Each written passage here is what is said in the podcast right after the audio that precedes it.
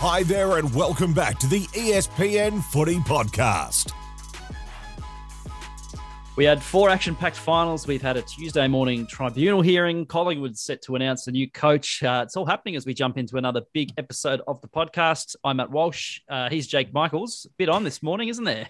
Yeah, a Tuesday morning uh, tribunal hearing, which is dragged on into the uh, into the afternoon. Started at Um, 9 a.m.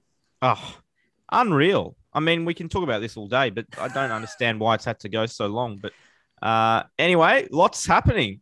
Yeah, Toby Greene had to even excuse himself from the tribunal hearing because he's got a plane to catch. Not that Yeah. I don't think it'll matter that he's on the plane anyway, but uh, yeah, it is all happening. And, and Christian Joly from Champion Data, have you had time to take stock of what actually happened on the weekend and, and not this sort of other periphery stuff? Because I'm I'm still trying to recover from uh, from everything that we've had to take in. Yeah, I'm uh, probably sort of a bit lucky. I just yeah head down, bum up. As soon as the round finishes, there's another round coming. We uh, obviously do season um, reviews of the you know the four teams that have sort of out of the season now after doing the um, ten teams previous weeks and things like that. So yeah, I don't sort of I mean yeah follow along on Twitter and things the news that's going along, but no, I just look ahead to the to the next week, one week at a time, as they say. But we will jump into Toby Greene a bit later. We've got some finals previews ahead as well, and we're going to uh, look at some some interesting stat based things. But before we do get into another big episode, something we noticed from the weekend that we might have otherwise missed. Jake, anything catch your eye?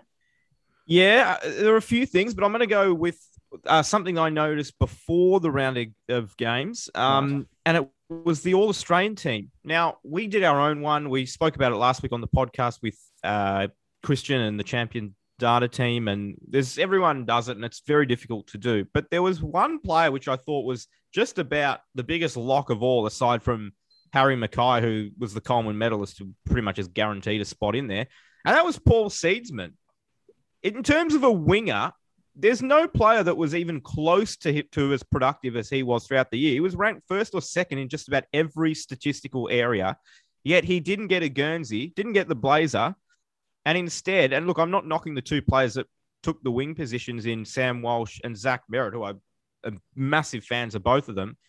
But let's be honest, they're not wingers. Christian, how much time do these guys spend on the wing?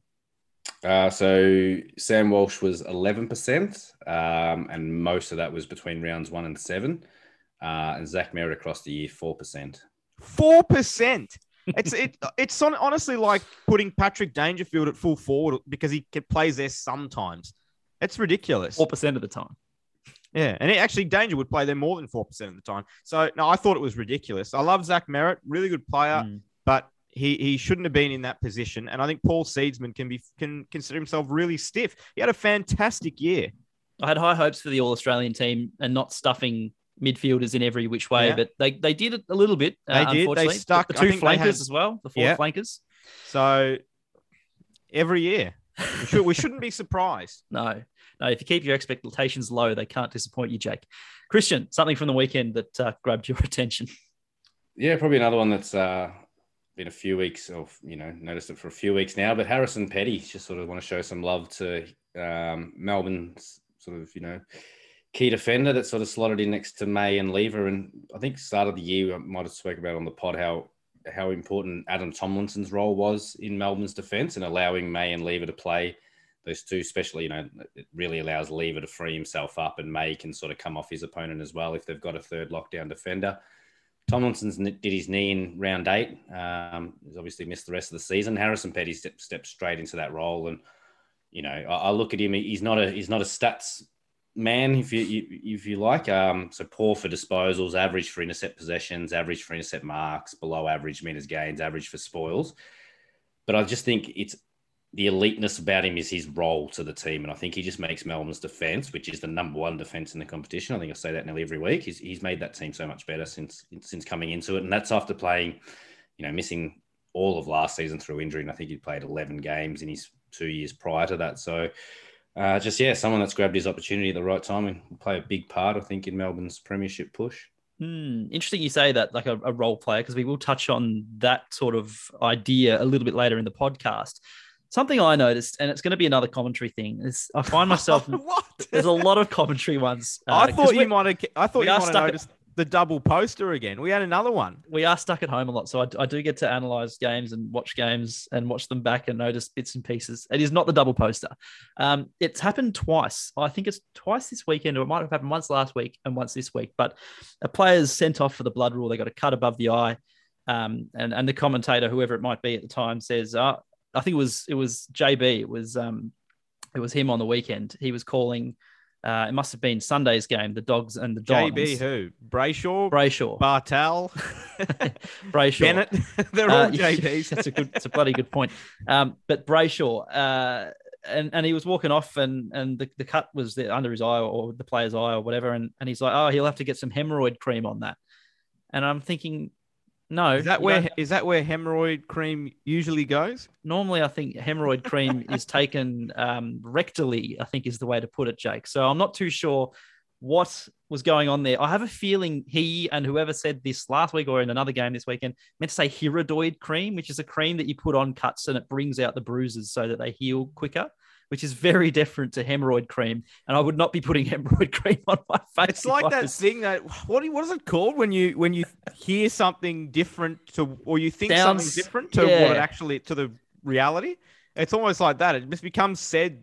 It's said wrong so often that you think that it's right. Yeah, it's it's like um when, when you say like um oh what what what are some of those things? It's just like oh they're sayings, but like oh I've lost it. I don't even know.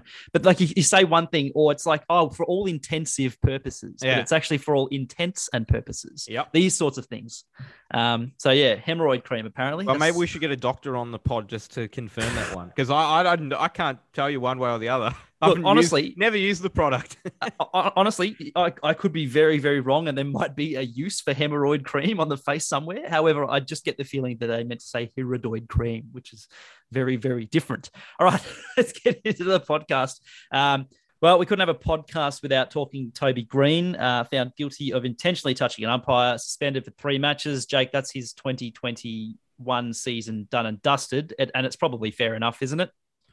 Yeah, it felt when I first saw it, I thought I thought four weeks. I thought got to give him four weeks. You can't give him. Some people were saying, "Oh, it's got to be a week." A week would have done it. Wouldn't have been done it a disservice. So I think it's got to be. Um, I think it had to be four to five. I, look, I'm comfortable with three. It, it ends his season, and in truth, I think they probably lose to the Cats this week, and it means it carries over to next next year, and that's important. I think a suspension, a three week suspension, feels bigger when it carries over um, the summer and into next season too, because you live you you deal with that in the off season, and you know every day that you're not playing the first or second um, game of the season. So, but but the action itself, look, we can sit here for the next half hour talking about it. I don't think there's really much to say. It's uh, uh, where we we touched on it off the top. We were surprised that the, the tribunal hearing took four hours. I mean, all you need to do is look at it once, and you can clearly see walks um, into Matt Stevic, and had Stevic not actually turned at the point of contact,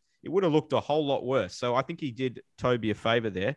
Uh, and yes, getting back to your point, I'm comfortable with him getting a three week suspension. Well, the AFL pushed for six, uh, and GWS, the the lawyer, uh, wanted a fine, a twenty to twenty five thousand dollar Yeah, fine. that- I mean, well, that's that's just ridiculous. But you know, had it been six, I probably wouldn't have been that shocked. I, I I would have been comfortable with it being six as well. It's one Yeah. of those ones that felt like three was the minimum. I I think three was the minimum. given given they're the not the odds on favorite to win this week, the fact that it's more than likely going to be the first two rounds of next season, I think sits comfortably with me. If they were uh, a side like Geelong who had lost the first week and there was a, a chance they would get through to a prelim and possibly a grand final, and then round one he's good to go, I, I might have felt a bit ripped off. But just don't don't touch umpires, and you can't look at the incident and think he wasn't trying to be demonstrative and he wasn't trying to intentionally do it. I mean, when I bump someone, if I'm walking, you know, in a heavily crowded area like Toby was, if I bump someone, I'm, I'm, I'm so sorry. Like, and I might even touch their shoulder and say, I'm maybe not now in a COVID world, but like it, you're quite apologetic. And he was very just blasé about the whole thing and was pointing and yelling and swearing as we found out Well, during it's the funny in the, in the actual hearing itself, they asked him that. That that point was brought up and said, Yep. "Well, if you bump into someone in the street, would you turn around and apologize, like if it was an accident?" And he, he his response there was just about the strangest thing. He said, "Not necessarily," or something. I'm like, Wouldn't want to. not- Wouldn't want to walk love you as a the street. player, Toby, but you're not selling yourself as a person here. Like, you're not going to turn around and apologize for an accidental sort of shoulder bump. the thing that Right. really annoyed me throughout the week, and, and you two can chime in on this as well, was the but the attitude and some of the opinions coming from ex players that are currently in the media and have a platform in the media. I mean, immediately after the game, we saw Luke Hodge, who was boundary writing for Channel Seven, be apologetic for Toby and make an excuse for him before Toby had even had a chance to answer a question about the incident. And a- and we saw Heater and Daisy have a show on on Channel Seven, and um, Heath Shaw tried to say that it wasn't, um, you know, Stevic wasn't.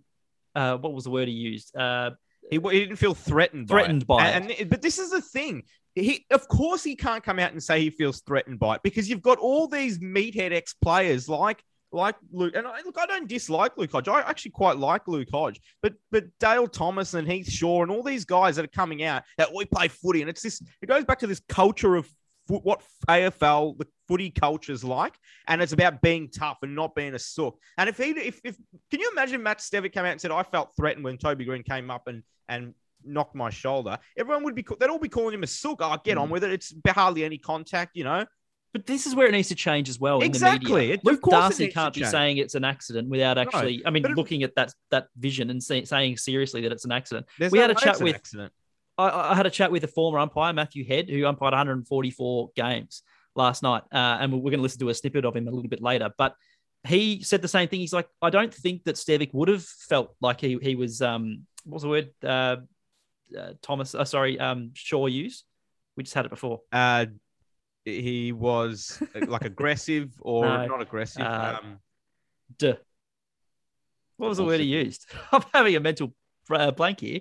Um, anyway, so uh, he, he uh, Matthew Head, the umpire, he said um, he wouldn't have felt that way because you know umpires are you know they're not trained to deal with physical contact, but they- they're not intimidated by these these players. Um, but that doesn't change the fact that you shouldn't be touching them, and Yeah. you shouldn't be touching them in a in a clearly demonstrative way. Uh, and it's it just it filters down the ranks. You'll see this happen in in in junior football, in amateur football, where the umpires are younger Yeah. and and haven't Yeah, been and developed for great as long. point. And That's that a is the problem. point. And he had some really good words to say about that. There's a, a piece on ESPN.com.au forward slash AFL about this. But um, you know, it, it it filters down, and and that's where it's an issue, and and that's where it needs to be just completely stamped out. And I think that's the biggest one that I sort of I, I- I thought this a few weeks ago as well. When people sort of to talk down an umpire, they say umpires shouldn't make themselves part of the game. You shouldn't notice an umpire, and we are we're sort of conditions that again we talk about footyisms or just the footy line of thinking that an umpire should stay out of the way, and the better umpires you don't notice. Surely it's the other way around. They're in charge of the game. Those three people out there, and it, it might take people. You know, I, I I could see a lot of people disagreeing with this comment and seeing it as ridiculous. They're the most three important people out there. They're more important than the 44 players who are just playing the game. And they, I know they're the ones we pay to see, and you know they're the ones that create the game. But the umpires are in charge of officiating the game. Um, and I feel like yeah, we've sort of got our our um, you know, Priorities mixed up. our- yeah, our priorities or yeah, our thoughts of sort of you know what an umpire is a little bit skewed at AFL level. oh, look, I think I kind of disagree to some extent about that because I think the umpires are never going to be seen on par with the players. Like the, the, the yes, they're in control. Yes, they they, but it's the players that people pay to watch and want to watch. But but the point is, the umpires have to be shown far more respect than they get. And, and and I know that there's talk about the you know don't want to notice the umpires, but Matt Stevic is a senior umpire, has umpired since he's one of the most. He's probably the number one umpire in the AFL right now. So, um, and I think Greene said this in his testimony that he is an umpire that he tries to seek out for questions, but you just cannot be doing that on with No. cameras all around. And and uh, I think he needs to pull his head out. Really, seriously, he's 27 years old, Toby Greene, and he's still doing stuff like this. You know, in, in a final when his team's progressing and and has the the ability now to upset another side, uh, just it beggars belief. Honestly. Well, it's a big, it's a big. Um, he's really let his forget the fans and and forget Matt Stevic and everyone else. He's really let his teammates down because you can you can some somewhat make an argument in his in his favor if it's a football action like a, a dangerous tackle or something that he just crossed the, the that line there and he got rubbed out for a, a week or two or three. But um, yeah, doing something like this, which is completely unnecessary. The get it was, I'm, I'm pretty. It was three quarter time when it happened. Mm. It just didn't need to happen, and now he doesn't play. And and as we said, he probably probably misses the first couple of games the next season, and it or and it compromises compromises the next the next year um, as well. So it's a shame because he's one of the top, in my opinion, top five players in the in the competition. But um, in terms of watchability, he's probably top two. Um, but it's just really disappointing how often this happens. It's not a one off, and and I think something. I think his record should come into play for something like this as well. Mm. People Toby say Sachs? that Toby Greene gets a rough ride. Well, he does because it, ha- it he does it so often. When you talk about his record, and I, I pulled it up just before, and it's just we know he's been in a lot of trouble and things like that. But I'm amazed it's it's 21 appearances in front of the MRO or tribunal. Um, oh, sorry, 22 after today for 22 guilty findings. Not once has You anyone. may as well give up. Imagine how much uh, money has been spent on lawyers. Going to the Well, tribunal. imagine how much mu- extra money he could have had in his pocket. Uh, yeah, uh, that's it. Um, oh, look, before we get too far away from it, we might uh, end this segment uh, just with a, with a snippet from my chat with former umpire Matthew Head, and, and you can make your own judgments. Uh, let us know what you think at Footy Tips on Twitter. Yeah, I just I just think that it's it's something that it's got to be completely stamped out. I just think that it's protecting the fabric of the game. It's you know once you allow certain things, it's just going to get worse and worse. And I just go back to you know umpires are not there to you know they, shouldn't have to deal with this. We see you know examples on YouTube and overseas where players are um, harming umpires. Right? We, we don't want. I mean you know we, we don't want to get to that position of just allowing more and more. So I think it's about protection and setting the right image and protecting the fabric of the game. Where it's where it's really you know personable, it's directed at an umpire, it's it's easily visible and it's at them. I, I think that's where the line's got to be drawn. Umpire retention at a, at a lower league is, is a real issue and, and has been for some time. There's you know a lot of umpires that join the ranks and you know uh, and but to retain them is a, is a real challenge right? And typically it's the abuse that they get which which turns young people away. You know I, I mean i look at this i mean I'm a, I'm a father of young kids and you know if they were out umpiring and they had somebody physically approach them walk at them and make shoulder contact with them it, you're a parent um, you know that would be really worrying right? To, for, for that sort of for that sort of behavior particularly when you're an umpire and you're, you're not doing it for the physical contact you know for, for the Mm. physical contest you know? You're there to officiate and apply the rules. But i just think that uh, you know as, as a parent you know the risk of your of your child being you know physically contacted like that i think is, is definitely off-putting Don't forget to put your footy knowledge to the test in ESPN's Footy Finals Challenge. Round up your mates, give it a go, and try and win the $1,000 prize. It's a free to play fantasy sports game on espn.com.au forward slash AFL. And uh, you can make a series of predictions about the upcoming semi finals. Some good questions in there this week, Jake, about margins, who will get the most disposals. So out of out of two different players, so for instance, you've got Josh Kelly versus Patrick Dangerfield. Um, so there's a couple of interesting ones in there. Who will kick the first goal? Would it be Eric Hipwood? Uh, sorry, Eric Hipwood. Eric Hipwood. I wouldn't have thought so. It'd be pretty stiff, wouldn't he? Uh, Joe Daniher, Charlie Cameron, um, uh, Aaron Naughton, or someone else. Uh, Yeah. So I don't know. Who, No, who, do you- who would you choose in uh, that one? Uh, oh, You'd have to take the anyone else option, hard. It's a, it's a bit of a crapshoot. The old first goal. I'd, I'd probably go Charlie. You feel he likes to get going early, but um, yeah, I, I'd, I'd be, I'd be steering clear of that one. Fair enough. Anyway, uh, check it out, espn.com.au. It's the uh, footy finals challenge. It's good fun. Christian, you mentioned role players before. Jake and I had an office theory that began many, many years ago. Um, and we discuss this on Mondays and Tuesdays all the time, whereby wasn't necessarily the top line players who would ultimately win you a game more often. It was the last players you select each week. So, like the deck chairs or the, the bottom six or your role players, whatever you want to call them. But the importance of the role that they play in a win compared to the top line players. Jake, you noticed something along these lines at the weekend. Do tell, do explain. Yeah, so you, you you summed it up perfectly, and this is just I'll preface this by saying this is a very very top line and basic sort of number that I noticed through the four finals, and Christian will have a bit more in depth data, but I think it kind of highlights our point that we're making that you're only as good as your bottom bottom half dozen players. So so taking the bottom six players from each of the eight sides who played in finals. In the winning teams, the four winning teams combined, the bottom six players had 47.5 disposals um, on it. This is on average per team uh, and 6.25 goals. Now, the losing side had 40.5 disposals, so six disposals fewer and 1.5 goals. Uh, nearly five goals fewer from their bottom six. So again, it's a very top line sort of a number, and it, it, it, there's a lot of different ways you can look at this, and it might not it might not tell the full story, but it does give you an idea that if your bottom six is better than another bottom than your opposition's bottom six, you're going to go a long way to winning that game. And there's nothing scientific about the number six. It's just what we discussed in the office many exactly. years ago. It's I don't even know where six came from, but it could be three, it could be five, it could be nine. Like it could be any amount of any amount of players. I mean, it could be 22, 23, include the sub. Why not? But Christian. we we found that generally there's probably five or six players that were kind of like not to be disrespectful, but you could you could they could be missing and you probably wouldn't notice that type of player. Christian, does this sort of chat hold any weight? Uh, we, we sort of tasked you with taking a look at the quirky idea that, you know, your, your bottom players, your role players, if they're playing better than your opposition team's role players, you're winning the game. Does it hold up?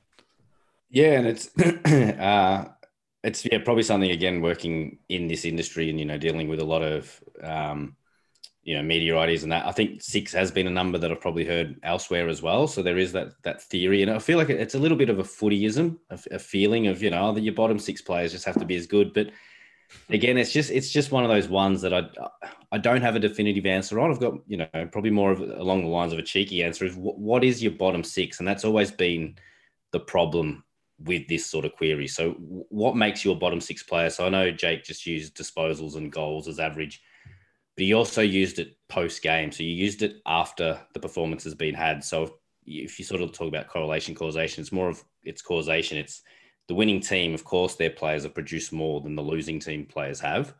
Um, and you're just gra- grabbing, you know, the six worst performed players from each two time, uh, each two teams, and yeah, you're more than likely going to have, you know, more disposals or more goals amongst those players just because the team that won usually has. So, um, again, yeah, taking the query and sort of looking at it, there's probably two ways to sort of judge what, you know, where do you grab your bottom six from? Is it your bottom six performers within any given game, or is it the bottom six players coming into the game? Which again has its own sort of limitations and problems and subjectiveness of how do you measure who the bottom six players coming into a team are? Again, just using basic stats um, you might get someone like, you know, and, and just spoke about him in what I noticed, Harrison Petty.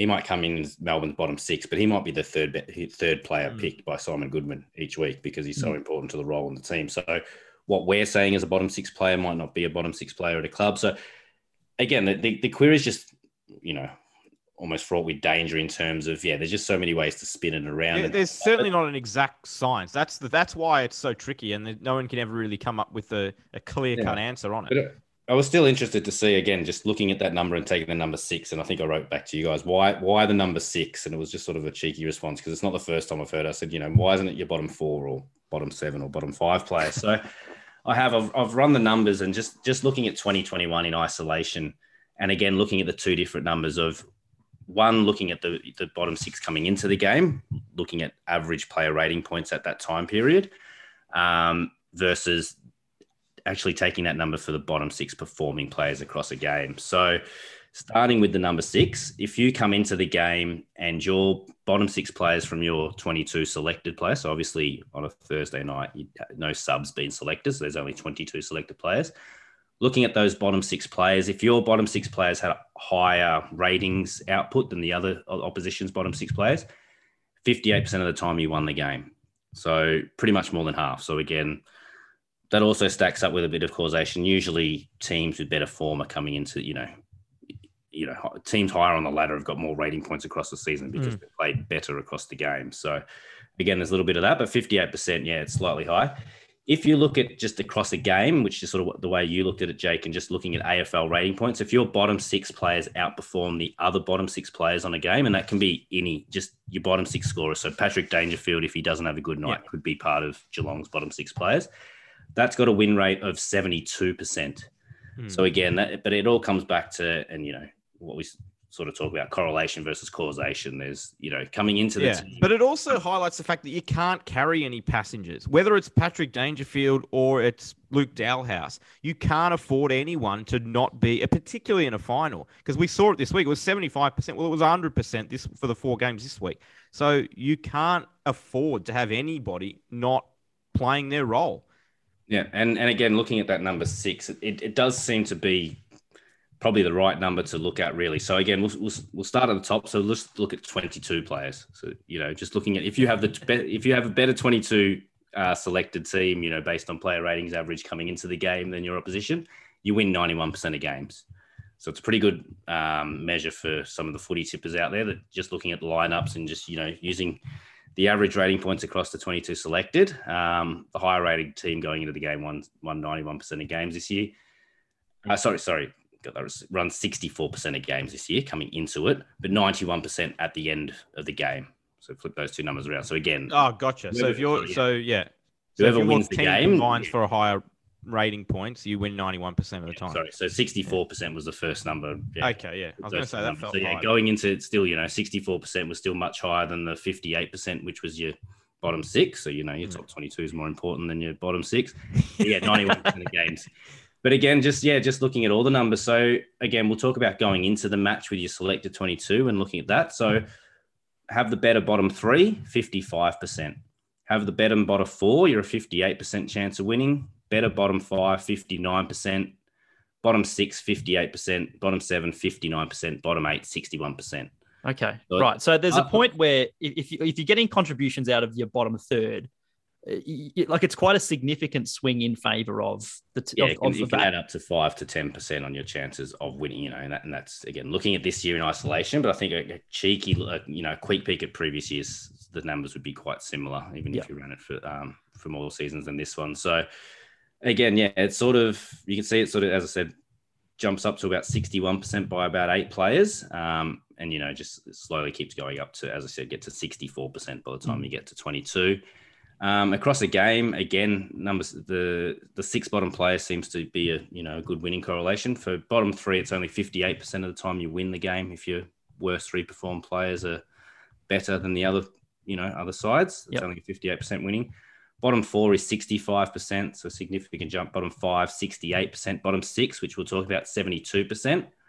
Bottom seven actually drops to 71%, which is just a quirk in the numbers. And then bottom eight is 74%. So again, it, it starts around the bottom bottom four, bottom five yeah. is where it really takes a big jump from your bottom three or two. But it is, it's again, you know, go back to what is your bottom six. So coming into, uh, I use Errol Gulden as Sydney as a good example. Probably for the first five rounds, he would have clearly been part of Sydney's bottom six players. Yep. Coming into each game based on this measure because he hadn't played enough games and he was lower in rating points. But slowly would have turned around. So by round 11, he's now part of their best 10 or 12 Hmm. players. So where, yeah, what is the bottom six and how long are you in a bottom six for? See, this is fascinating because it's kind of similar to that chat we had a while back where we were trying to sort of measure momentum, and it's just you can't really define it, can't really sort of get a grasp on what that actually is. Um, but it, it just sort of fascinates me that even if it's just three players, like if you're three worst, and I use air quotes for that, worst players on the ground are better than the other team's three worst players, like you- you're still like 8% better than 50 50 to win the game. Um, so it just goes to show, and, and Jake summed it up. You can't really have any passengers at, at this level, and getting contributions out of any every member of that 22 or that 23 is just crucial to winning any old game, let alone a final. Yeah, and that's why I, again some of the players I've pumped up this year are those exact players. Like Willem Drew's another good one for. Yeah. I think he's he's clearly outside. He's, he's above their bottom six players now, but just that ability to just be able to put someone into play their role, it just makes Ollie Wines and Travis Boak's role and their value to the team so much better. Having someone like Willem Drew, Harrison Absolutely. What he does with May and Lever. So I like those blokes, the ones that you can see come in and they're probably only getting their ten or twelve touches, but they're adding five or ten percent value to the, the the other guys in their line around them. Just Ollie Wines should be given half his Brownlow to, to Willem Drew. Maybe they should hand out like uh, wingmen awards or something like that. Um, Paul That's Seedsman interesting. won't get one. Jake, are you satisfied uh, that your theory is kind of holding up in a in a weird kind of roundabout way? Uh, yeah, I think so. I, look at that. I agree with Christian. It, there's so many different ways you can look at it, but um, I don't necessarily disagree. I don't necessarily think that looking at it after the game is the wrong way because it does highlight, as I said, the fact that your bot if your bottom six don't perform as well as the other team's bottom six, which is what we talk about, then you win the game. You only win. You're only winning the game about one in four times. So the odds are in your favor if the if your bottom half a dozen players are performing at a high level. And we hear it all the time. Coaches saying, "Play your role." It's the classic mm-hmm. classic yep. thing to say, um, and it's true. So it doesn't matter if it is your A grade player in that bottom six on any given day, or if it's not, you've just got to make sure that you don't have any passengers. And unfortunately, we saw quite a few teams this week feel like they did have quite a few passengers out there and they all lost games. All right, moving on. This week's finals, uh, a couple of interesting games. We got Geelong against the Giants, who will be without Toby Greene, as we've discussed, Jake. Um, Cats have been horrendous in first week finals over the last six or seven years, and it's it's almost Unreal. It's it's unreal. It doesn't make sense. It's like that, that bye thing, right? Chris Scott likes to say that it's not a trend, but uh, when the trend emerges, you can't help but acknowledge it. Surely, you can say you don't like it, but it is a that's a definition of what a trend is. You uh, keep can... losing that game. uh, yeah, it was strange. Look, I thought, um, I thought, I mean, well, we spoke about on the podcast last week. All those game, all the first week of finals, they all felt like coin flips. They were all really hard to pick. I went with Geelong, not with a huge amount of confidence, but I thought they would they would win. Mm. Um, Given there was no bye.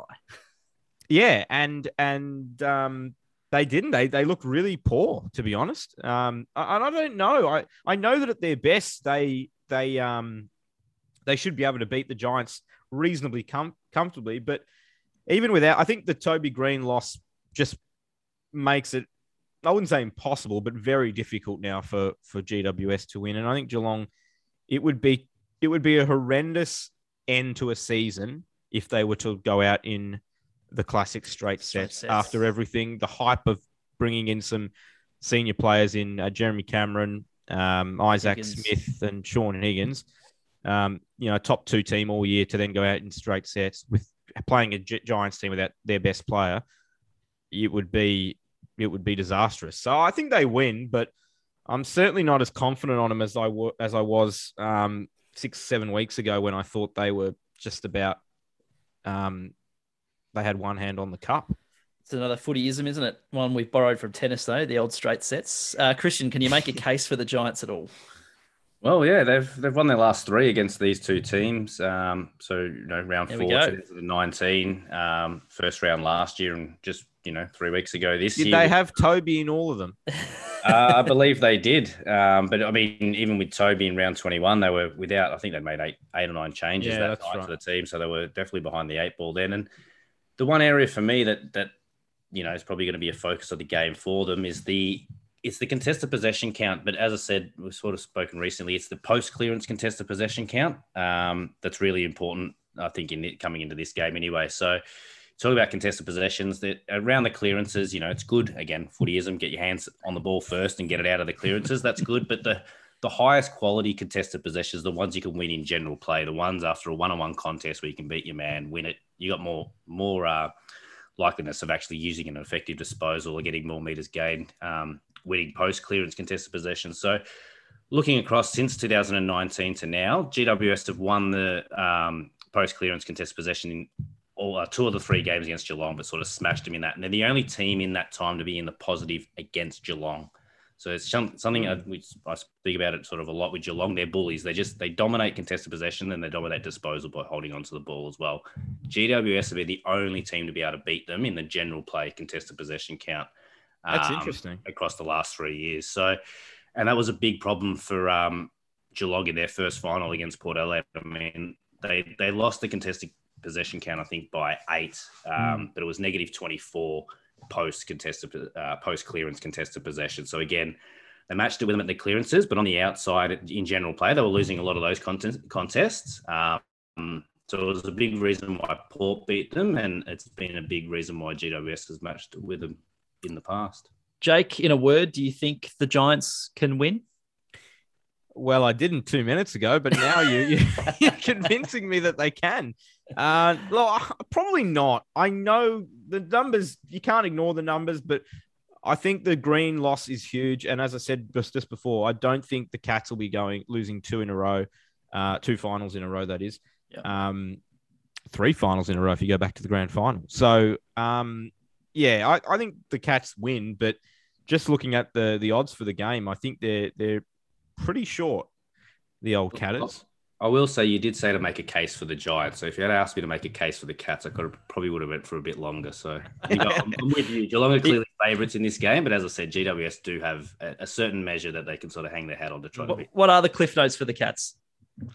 I mean, again, just as Jacobs, as Jake said, across the whole year they've been a better team. Like if yeah. you if you rank them in key performance indicators, clearances, contest possessions, Geelong's three or four rungs above them in everything. So yeah, being the better team all year. But as I said, those last three contests between these two clubs, mm. uh, clearances um, is sort of you know being quite even in terms of raw clearances. GWS score, you know, we always talk about GWS love to score for clearances, so they've outscored the Cats from that source. But as I said, it's, it's being able to win those contests away from play, uh, away from the contest and even you know the last time they played, Sam Taylor, 17 intercept possessions, the mm, way he just yep. beat Hawkins, just winning those contests all night long was what. But you've got to ask yourself, does that happen again? Do, you know, like like Peter Wright against the the, the Bulldogs. Does it yep. does Good lightning point. strike twice? Uh, do you learn from that? I know it's different. There was different conditions in that game, but um, yeah, I, I look at it. What's more likely, Geelong win by 45 points or the Giants win by 10? Cats by 45. I was going to say Cats by about five goals, like as if I'm picking a team and a margin. Yeah, I, I, think Geelong will win it by probably, maybe not 45, but probably 27 points, 28 points. Christian? Yeah, I'll tip Cats by 20. Uh, Lions and the Bulldogs. Um, interesting match, and it's going to be a, a night game. Saturday night. So the, the fixture's been decided. It's going to be Saturday night uh, at the Gabba, and it's it might get a bit moist. It might get a bit humid. Um, it is a tough one to pick because, as we said, the dogs were, as of five weeks ago, they were top of the ladder, or four mm. weeks ago. It might even have been that that soon. So well, it wasn't long ago the Bulldogs were top, and the Lions were really struggling. Or four, yeah. So right on the precipice. So look, the the home ground advantage does come into play here, where it doesn't for the Cats facing the Giants. Um, look, the way that the Lions were last week. I, I it's, it's always funny because you, you, always get skewed with the the semifinals because there's always mm. a loser, the, a better ranked loser and a and a lower ranked winner, and so you, you sort of always wonder where you're going to put these teams together. I still think the the Lions are possibly the slightly the, the better team at the moment. Mm-hmm. The Dogs, some of the selection. Um, and, and and where they're playing some of the players at the moment and, and Bevo's decisions, I'm not quite sold on. So I think the Lions are going to this as the favourites and probably deservedly so. Yeah, um, I tend to agree purely because I'd give them the edge just because it's at the Gabba. Um, but I think this one will be closer than the than the first semi. Or is this the second semi? I hate the way that always confuses me. The the first game that they play is the second elimination final or something. That's how, always, like that. that's how you always remember it. So this game's been played second, so you know it's the first semi. is that actually true? Yeah, it's really annoying. Um, but yeah, I think um, look, I I also tipped the uh, Bombers to to cause the upset, and look, I didn't think it was a fifty point. Didn't feel like a fifty point game. It felt probably like twenty, but um, they did what they had to do. The the Bulldogs. I still have a few questions about them and their forward yeah. line and where the goals are coming from, and just not convinced. We know their midfield's good. They've got a few holes around at the moment. Um, the Lions feel like they got a bit more improvement in them. And going home, yeah, it's, it's it's a really tough one to pick. Um, hadn't really thought about it until now with the Toby Greene and everything else happening. I hadn't really had a chance to think. Christian, um, I don't, I, I don't well, know yet which way I'm going to go. Yeah, have you got any nuggets of information that the listeners might be interested in?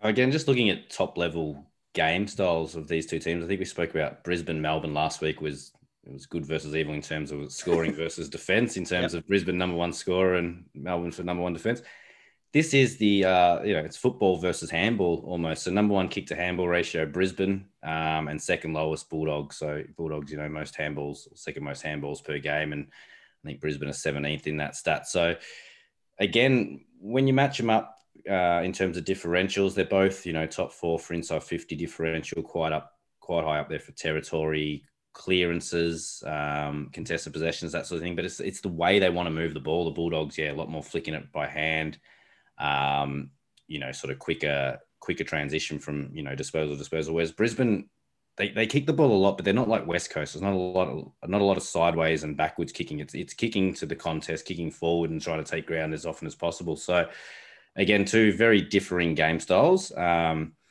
yeah, looking at you know again last few games, six of the past eight have gone the Bulldogs' way uh, between these two sides. Only one of the past three. So Brisbane, two of Brisbane's wins have come you know in the recent ones, but earlier this year, uh, Bulldogs.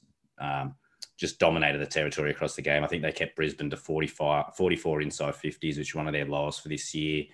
Um, scored a lot of points from forward half. I think they were, yeah, they were plus 18 minutes for time in forward half. So, again, talking about lightning strikes, the last time they played, yeah, Brisbane never got a look in. Um, and again, if the Bulldogs can produce that sort of, you know, that sort of game again and just dominate territory, um, yeah, that there'll be a big chance to win it. But uh, again, both of these teams play very similar game style, and they they both score a lot from forward half chain. So whoever wins the time in forward half for this one probably will um, come out on top for me. Mm-hmm. Uh, a winner and a margin. I'm I'm thinking. I'm thinking the Lions by by maybe a, a couple of kicks. Jake, any thoughts? Um, I'm gonna go the Bulldogs by like four points. Ooh, a nice close one. Yeah, I think it's going to be close. I think it's a really hard game to pick. I feel like this this has got the Bulldogs Giants of 2016 that prelim feel about it, where it's going to be really tight. I reckon. I reckon it's going to come down to a really really um, late moment to hmm. decide mm. this game. Well, it's definitely the pick of the semis. Christian, do you have a, a thought leading either way? Uh, yeah, as Jake said, I probably haven't haven't settled on this game yet. At the at this stage, yeah, Bulldogs by 11. Okay, fair enough. Uh, and remember, the ESPN Footy Pod is just one of a number of great local podcasts available on our network. We've just released the newest one called Beyond the Lead, where journalist Joey Lynch speaks to some of sport's most interesting characters. We've got Scrum Reset with uh, the great man, Sam Bruce, and the Far Post podcast, which looks at all things women's football. You can find these wherever you get your podcasts. Time for justified hype or hyperbole, the segment where I'll say a statement to you guys and you tell me whether the hype is justified or I'm speaking hyperbole. We might need to whip through these as we are running a little bit short of time, but Sydney's year should be deemed a failure after their loss to the Giants, Jake. Uh, it's not a failure, but it's very it's a very disappointing end. Not only do they lose to their crosstown rival, but I think the way in which it all happened, you know, they were they felt like a much better team throughout the whole year than the Giants. And and, and the last quarter, they wasted opportunities. Oh, they did. Two yeah. seven in I, that final term. So failure is probably not the right word because they unearthed a lot of young talent and yep. they made finals. Like hardly anyone expected them to make finals. So I don't think you can look at it as a failure, but it's certainly a wasted opportunity because they had a great chance to win that game going in, and as you said, in that last quarter, and they they didn't do it. I still feel like one of the biggest things of that game hasn't been spoken about enough is Josh Kennedy, the, the loss of Josh Kennedy and Callum Mills in that mm. game for Sydney to produce what they did. Yeah, they missed their opportunities in the end, but again, yeah, that they're if you you know two players you don't want to take out of Sydney side are probably yeah, two of their best midfielders. Yeah, um, I think they they did pretty well considering how big a loss those two players were. Christian, while I've got you, the Bombers season can only be rated an A, nothing less. Uh, oh, geez, I'd be a hard pass mark. It's definitely. I don't know if you can mark it an A, can you? It depends where you where you set your sights as a as a yeah. footy club. Um, but it, it's a it's a tick. It's an up arrow, and it's it's where they wanted to go. Uh, I don't think were, up. you know. And again, looking at list profiles and things like that, they were they never. I don't think they were aiming to be a top four team this year. It's all about what you know the next two or three years. Give give Ben Rutten some time. So um, if it's not an A this year, I'm, I'm sure they'll be aiming for an A next year because that's the type of type of sort of progression they're on. Some pretty raw chats they had in the rooms. Some really good access from the Bombers media crew um, following that loss and how open and honest uh, Dyson Heppell and and Rutten were about the year and, and the journey that they're on and how they all seems to be quite a good group buy-in. So maybe there is much better things to come for the Bombers. Jake, Christian Petracca and Clayton Oliver is the best one-two punch in the AFL? Uh yeah, we we put this down as a question. I I kind of thinking about it. I don't really think it's close at the moment. Certainly right now, um, as a midfield combo that complement them, the two complement each other so well. Both different players, but so dynamic and damaging. Yeah, I think they are pretty comfortably. I I, I actually can't really think of another duo that comes relatively close. Yeah, uh, maybe I mean, your favourite for the Brownlow and, and an aging midfielder in Trav Boak. Wines and Boak, yeah. I mean, you got Bont and Libber or Bont and Macrae. Dusty um, and whoever's in form for the Tigers. Yeah. Um, you know, I mean, I think Christian mentioned before a few years ago was Dangerfield and and Selwood. Um, there's been some good ones. We've had Pendlebury and Swan, and um, there's been some good ones throughout the years. But yeah, I don't think um, I don't think anyone's topping those two at the moment. Fair I enough. mean, they're, they're, two of the in the All Australian team, and you had throw Max Gawn in there as well, and then whether it's a James Harmes or a Jack Viney in at this, and that that quartet they have at the centre bounce. I tell you what, I know they, I know the numbers don't say that they're the best centre bounce team in the comp, but it's pretty damn good. Fair enough. Uh, Craig McRae is the right choice for the Pies. I think he is. I think this is a really good. Well, he hasn't been announced officially, but it, all things are pointing to uh, Collingwood um, signing him up. And you're having a giggle, Jake, because you. what are you on about? I can't hear Craig McRae's name without thinking of Gerard Healy calling Jack Macrae Craig McRae. I've heard him do it like three times. uh, the other thing is just on this McRae business. Yes. I think McRae, as in Jackson Macrae, has his name spelt wrong more than any other player in the comp. Everyone always Bayley likes Mc- Fritsch. Yeah, well, Brad Johnson constantly gets that wrong. But no, the um They they spelt all- wrong, like Bailey, the wrong Bailey. B A Y L E Oh, I think the pronunciation. Yeah, yeah, Yeah. true. Well, this is always pronounced the same, but they write it. e- Everyone, everyone from your local Twitter nuff to actual people in the media, they all they keep writing it wrong. They write it with the little C, big R, like Craig, Craig McRae. Anyway, the, the what appointment the looks pretty good. Uh, another Clarko disciple, Jake, which you'll be, I'm sure, happy to know. Um, and it looks like they haven't gone down that sort of Messiah path, the Pies, and they look like they've, they've picked a man that will be right for the job. Yep. Um. Yeah. I, I. To be honest, I don't know. An, I don't know an awful lot about Craig McRae. Um. I. I mean, yeah. He he feels like he fits the fits the mold pretty well, and um. Yeah. I. I. I, I don't mind giving guys like this an opportunity. I'm. I'm more for that than just everyone's all jumping on like, oh, we got to give Ross, got to get Ross Lyon at Carlton. It's like, yeah, and then you hear what comments from like Ed Langdon about what type of coach he is. Is that what we want in this day and age? No, I say give give someone else an opportunity. And I think from what I do hear about Craig McRae, he looks like he'll be a great a great get for the Pies. Uh, and last one, Christian, you might be able to book some flights if we can fly next year, uh, if you want to cover a game or anything like that, because the Swans are going to host Hawthorn in round one next year so that Buddy gets his thousand goals in front of the Hawks. I'm still hoping to get top the stadium in three weeks' time, but I don't think it'll happen. So you're probably right. It's probably round one next year, but uh, I was hoping. Round one or round two? They, are they going to Round bank one. on him kicking That's the thing. in a I round? don't know. I, I, you guys love to talk about it, where you know the, the AFL getting the Swans to be playing Hawthorn when Buddy kicks his thousandth. Oh, it'll happen. It's just I- whether I they do don't it round one or two. Now that it's five goals, it's such that it's an awkward number. You can't. Yeah. You, you can't doctor it. Just. He had four to half time on the weekend.